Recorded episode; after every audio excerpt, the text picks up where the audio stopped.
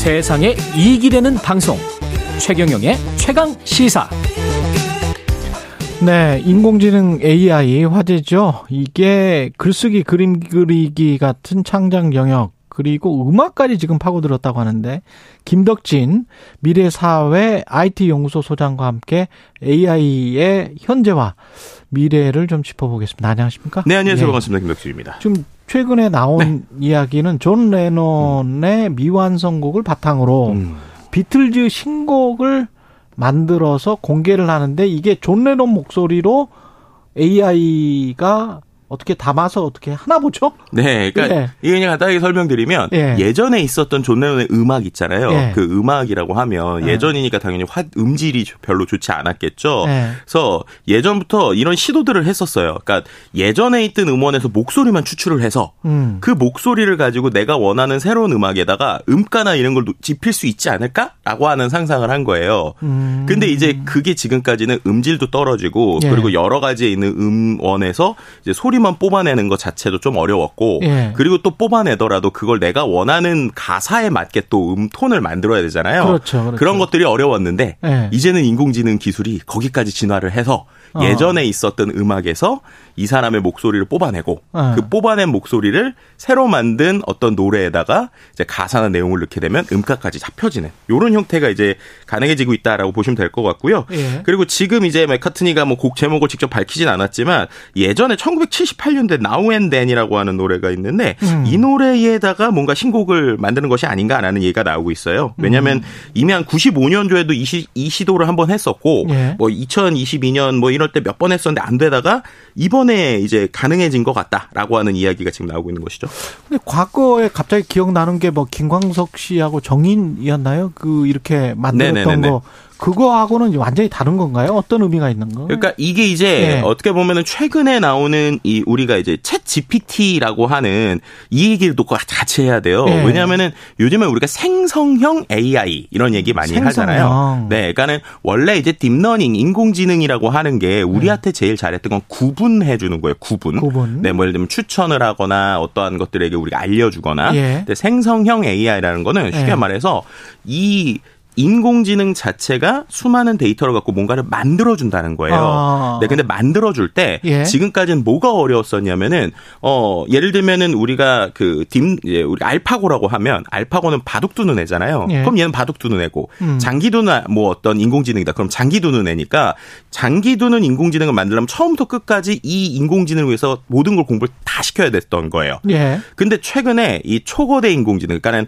어 우리가 말했던 챗 GPT 같은 녀석들이 왜 이렇게 빠르게 부상하고 그리고 이렇게 뭐 그림도 그리고 영상도 그릴 수 있냐면 이 모델들이 하나로 통합됐다라는 이야기를 좀 드리고 싶어요. 어. 네, 이게 뭐냐면 우리가 언어를 배우거나 이제 사람이 공부할 때도 좀 비슷하다고 생각하시면 돼요. 사람이 우리가 그림을 그릴 때 어렸을 때 만약에 미술학원에 가서 음. 미술 공부를 하는 게 미술에도 도움이 되지만 거기에 있는 여러 가지 것들이 뭐 나중에 뭐 내가 언어를 하거나 그렇죠. 음악을 할 때도 조금씩 도움을 주잖아요. 그렇죠. 네, 이제 그런 형태로 인공지능한테도 우리가 그렇게 한번 이제 컨셉을 잡아본 거예요. 어. 왜냐하면 어쨌든 인공지능한테 뭔가 교육을 시킨다고 했을 때 학습을 시킨다고 표현하거든요.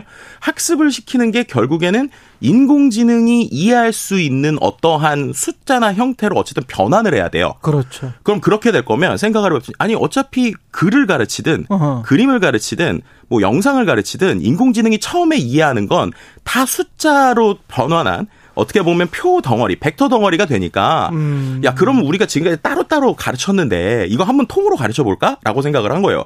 그랬더니 이게 통으로 어느 정도 인지가 되는 거예요.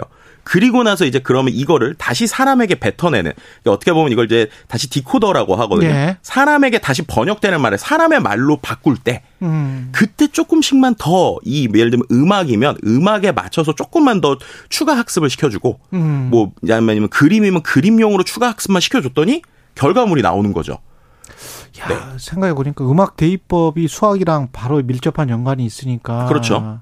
그게 충분히 가능하겠네요. 네, 그렇죠. 숫자로. 네, 이런 것들이 네. 소위 요즘에 말하는 파운데이션 모델이라고 하는 파운데이션 이야기예요. 모델. 그러니까 이게 네. 어떻게 보면은 어떤 기반이 되는 모델들을 음. 예전에는 음. 그림용 따로 뭐 텍스트용 따로 이미지용 따로였는데 기반이 되는 걸 통으로 만들고 음. 거기에서 이제 뒤쪽에서 약간의 튜닝을 통해 가지고 이런 것들을 고쳐내니까 이게 되는 거죠. 이게 왜 됐느냐 봤더니 일단은 사람들도 이유는 잘 모르다가 데이터량이 엄청 많고 그거를 아주 처리할 수 있는 다양한 모델들이나 우리가 알고 있는 뭐 예를 들면 요즘에 뭐 엔비디아 그래픽 카드 막 가격 오른다고 음, 하잖아요. 음. 이런 GPU 같은 것들을 계속 다 밀어 넣다 보니까 뭐 인공지능의 제일 장점이라고 하면 사람은 뇌가 하나지만 인공지능은 여러 개의 이제 한마디로 머신을 붙이면 어. 뇌가 여러 개 있는 것처럼 뇌를 막 100개, 1000개로 늘릴 수 있는 거잖아요. 그렇게 되니까는 이게 이제 왜 그런지 모르는데 어느 순간에 소위 인간처럼 발현된다고 표현을 할까요? 아. 그런 식으로 뭔가 발견이 되는 거죠. 이것도 뭐 추리거 포인트 같은 게 있는 거예요? 네, 맞습니다. 실제로 아. 이번에 우리가 GPT-4를 보면서 놀랐던 이유가 예. GPT-3가 사람들에게 줬었던 가장 큰 이유가 뭐였냐면 그 전 버전. 음. 그 전에는 뭔가 자연어, 그러니까 사람처럼 대화하는 챗봇 같은 거 있잖아요. 챗봇을 만들 때 무조건 우리가 문법처럼 영어 공부할 때도 문법을 막 공부시키잖아요. 그런 식으로 시키려고 그랬어요. 네. 근데 이제 우리 사람도 보면 문법으로 공부를 많이 해도 네. 영어 회화라고 하면 잘 못하잖아요. 네. 그래서 결국에 우리가 외국에 막 어떻게 보면은 그냥 영어 잘 못해도 보내서 그렇죠. 막 익숙하게 하는 거죠. 예. 이제 그런 식으로 이제 어떻게 보면은 지금까지 인공지능들은 문법 같은 룰을 잘 주고 그 어. 룰에 따라서 공부를 시키려고 했는데 네. 이게 사람처럼 자연스럽게 안 됐던 거예요. 네. 근데 이제 룰을 안 주고 데이터를 그냥 말도 안 되게 넣고 그 안에서 아까처럼 뇌 같은 걸 여러 개를 붙여보다 보니까 어느 순간에 어? 이 정도면은 오히려 문법 주는 것보다 더 빠르게 뭔가 사람처럼 자연스럽게 대화가 되기 시작하네? 근데 그거를 게 GPT-3라는 거죠. 만드는 사람들도 네. 모른다는 네. 거잖아요. 몰랐다는 거잖아요. 그렇죠. 그래서 제가 이제 요즘에 이런 표현을 하는데 네. 요즘에 AI는 발명이라기보다는 발견에 가깝습니다. 야, 이게 양질 전환의 법칙인데 사회학적으로 네네. 이야기를 하면 음. 와, 근데 우리 자연이나 인간에게만 네. 존재했던 어떤 추리깅 포인트랄지 양질 어떤 많은 물량이 투입되면 어떤 음. 질적으로 변화하는 뭔가가 발생하는 네. 게 인간이 창조를 하면서 음. 기계에다가 뭘 해가지고 그 양질 전환이 된다는 거잖아요. 네. 그러면 인간이 신이 되는 건데 좀 음. 불안한데. 그러니까 여기에서 이제 예, 불안해.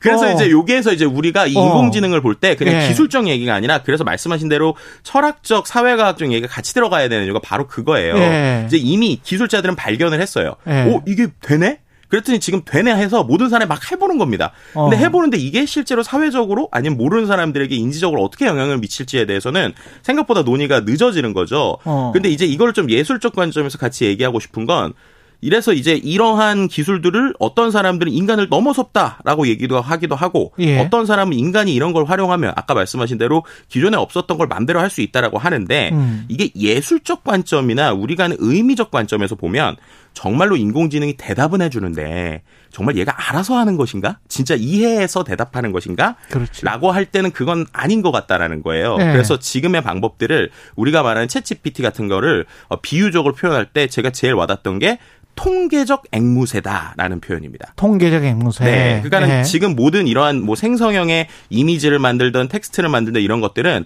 마치 우리가 빈칸 채우기 있잖아요. 음. 뭔가 이제 사람들한테 뭐 나는 조선의 네모다 이렇게 주면 그걸 국모다 이렇게 생각을 하게 되잖아요. 그렇죠. 우리나라 사람들은. 그렇죠. 왜냐면 우리가 뭐 명성하고 드라마를 봤으니까. 네. 근데 그 드라마를 안 본 사람들은 거기다 임금이 될 수도 있고 왕이 될 수도 있고 여왕이 될 수도 있는 거예요. 그렇죠. 그렇죠. 근데 그런 것들을 얘는 확률적으로 뱉어내는 건데 음. 그걸 보는 사람들이 사람들이 놀라는 거죠. 음. 마치 이제 그림을 아무것도 모르는 꼬마 아이가 네. 막 말도 안 되는 낙서를 했어요. 예. 근데 그 낙서의 의미를 부여하는 건 아, 인간이다. 인간이 보는 거죠. 우리가 의미를 부여한다. 그렇죠. 그래서 예. 냉정하게 말하면 이 모든 지금 예술 행위에서 나오는 인공지능의 결과물은 음. 그냥 그 아까 말씀드린 대로 통계적으로 뭔가 뱉어내거나 음. 지금까지 있었던 수많은 데이터를 랜덤하게 뱉어내거나 자기가 알고 있는 어떤 그 이제 방법들 아까처럼 예. 1번을 넣으면 이거 나와야 돼. 그럼 1번 더하기 2번 더하기 3번으로 뽑아줘 라고 예. 했더니 나오는 결과물인데 네. 그 결과를 보는 사람들이 와 이거 이 정도 수준이면 내가 고민해서 만든 것보다 훨씬 괜찮은데? 그렇죠. 이거 어떡하지? 라고 생각하는 게 지금이다라고 설명드릴 수 있을 것 같습니다. 아, 근데 그렇게 해서 발견을 했다라고 말씀을, 발견이라라고 말씀하셨는데, 그렇게 하면 저작권이나 이런 것도 나중에 법적 문제가 심각하겠네. 네. 그래서 지금 이미 음원 관련돼서도 그래서 저작권 문제가 지금 벌써 시작된 게. 그러네요. 네. 아까도 이제 노래를 만약에 폴 네. 맥카트니의 목소리를 가지고 있는 사람이 하면은 상관이 없는데, 이미 온라인에서 이런 게 많아요. 뭐 예를 음. 들면은, 어, 뉴진스라고 이제 유명한 가수가 있잖아요. 그렇죠. 뉴진스의 노래를 브루노 마스가 부른다든지, 아~ 네, Hype Boy 막 이런 예? 노래를 부른다든지, 갑자기 뭐 성시경이 버스커 버스커의 노래를 뭐 부른다든지 올릴 것 같아요. 네, 근데 예. 이런 것들이 어떻게 되는 거냐면 음. 앞서도 말씀드린 원래 성시경 노래에 있는 성시경의 목소리만 따고 음. 그 다음에 그 버스커 버스커의 그 노래의 패턴에다가 결국 그쵸, 입히면 되네. 입히는 거죠. 예. 왜냐하면 이게 파형이라는 게 결국에는 이미지랑 또 똑같잖아요. 그렇죠. 그러니까 이게 텍스트를 공부하든 그림을 공부하든 음악도 결국에는 파형으로 보면 이미지랑 똑같단 말이에요. 예. 그럼 그렇게 되니까 하나의 통에다가 학습한 거를 갖고 어. 튜닝을 하니까 뭔가 결과물은 지금 나오고 있는 거죠. 근데 이걸 그러면은 누구의 저작권이냐? 라고 하는 것들이 벌써부터 좀 이슈가 되고 있는 상황. 나는 어떻게 사나 이걸로 어떻게 돈을 벌 수 있을까 이런 뭐 번뜩이는 아이디어가 생각나시는 분들도 많을 것 같습니다. 그 마지막으로 안정민 네. 님이 독일에선 AI 목사가 예배도 진행했다는데 네. 신자들 반응이 엇갈렸을 것 같은데 음. 이게 참 영성이라는 측면에서도 네. 인간이 뭔가 다른 네. 이성이나 숫자만 네.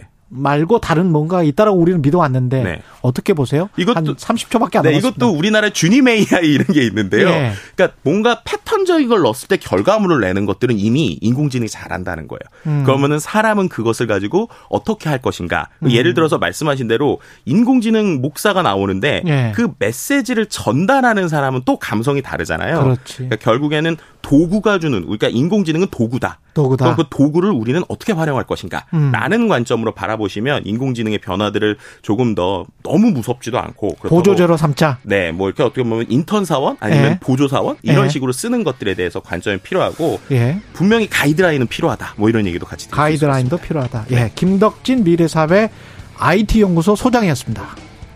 고맙습니다. 네.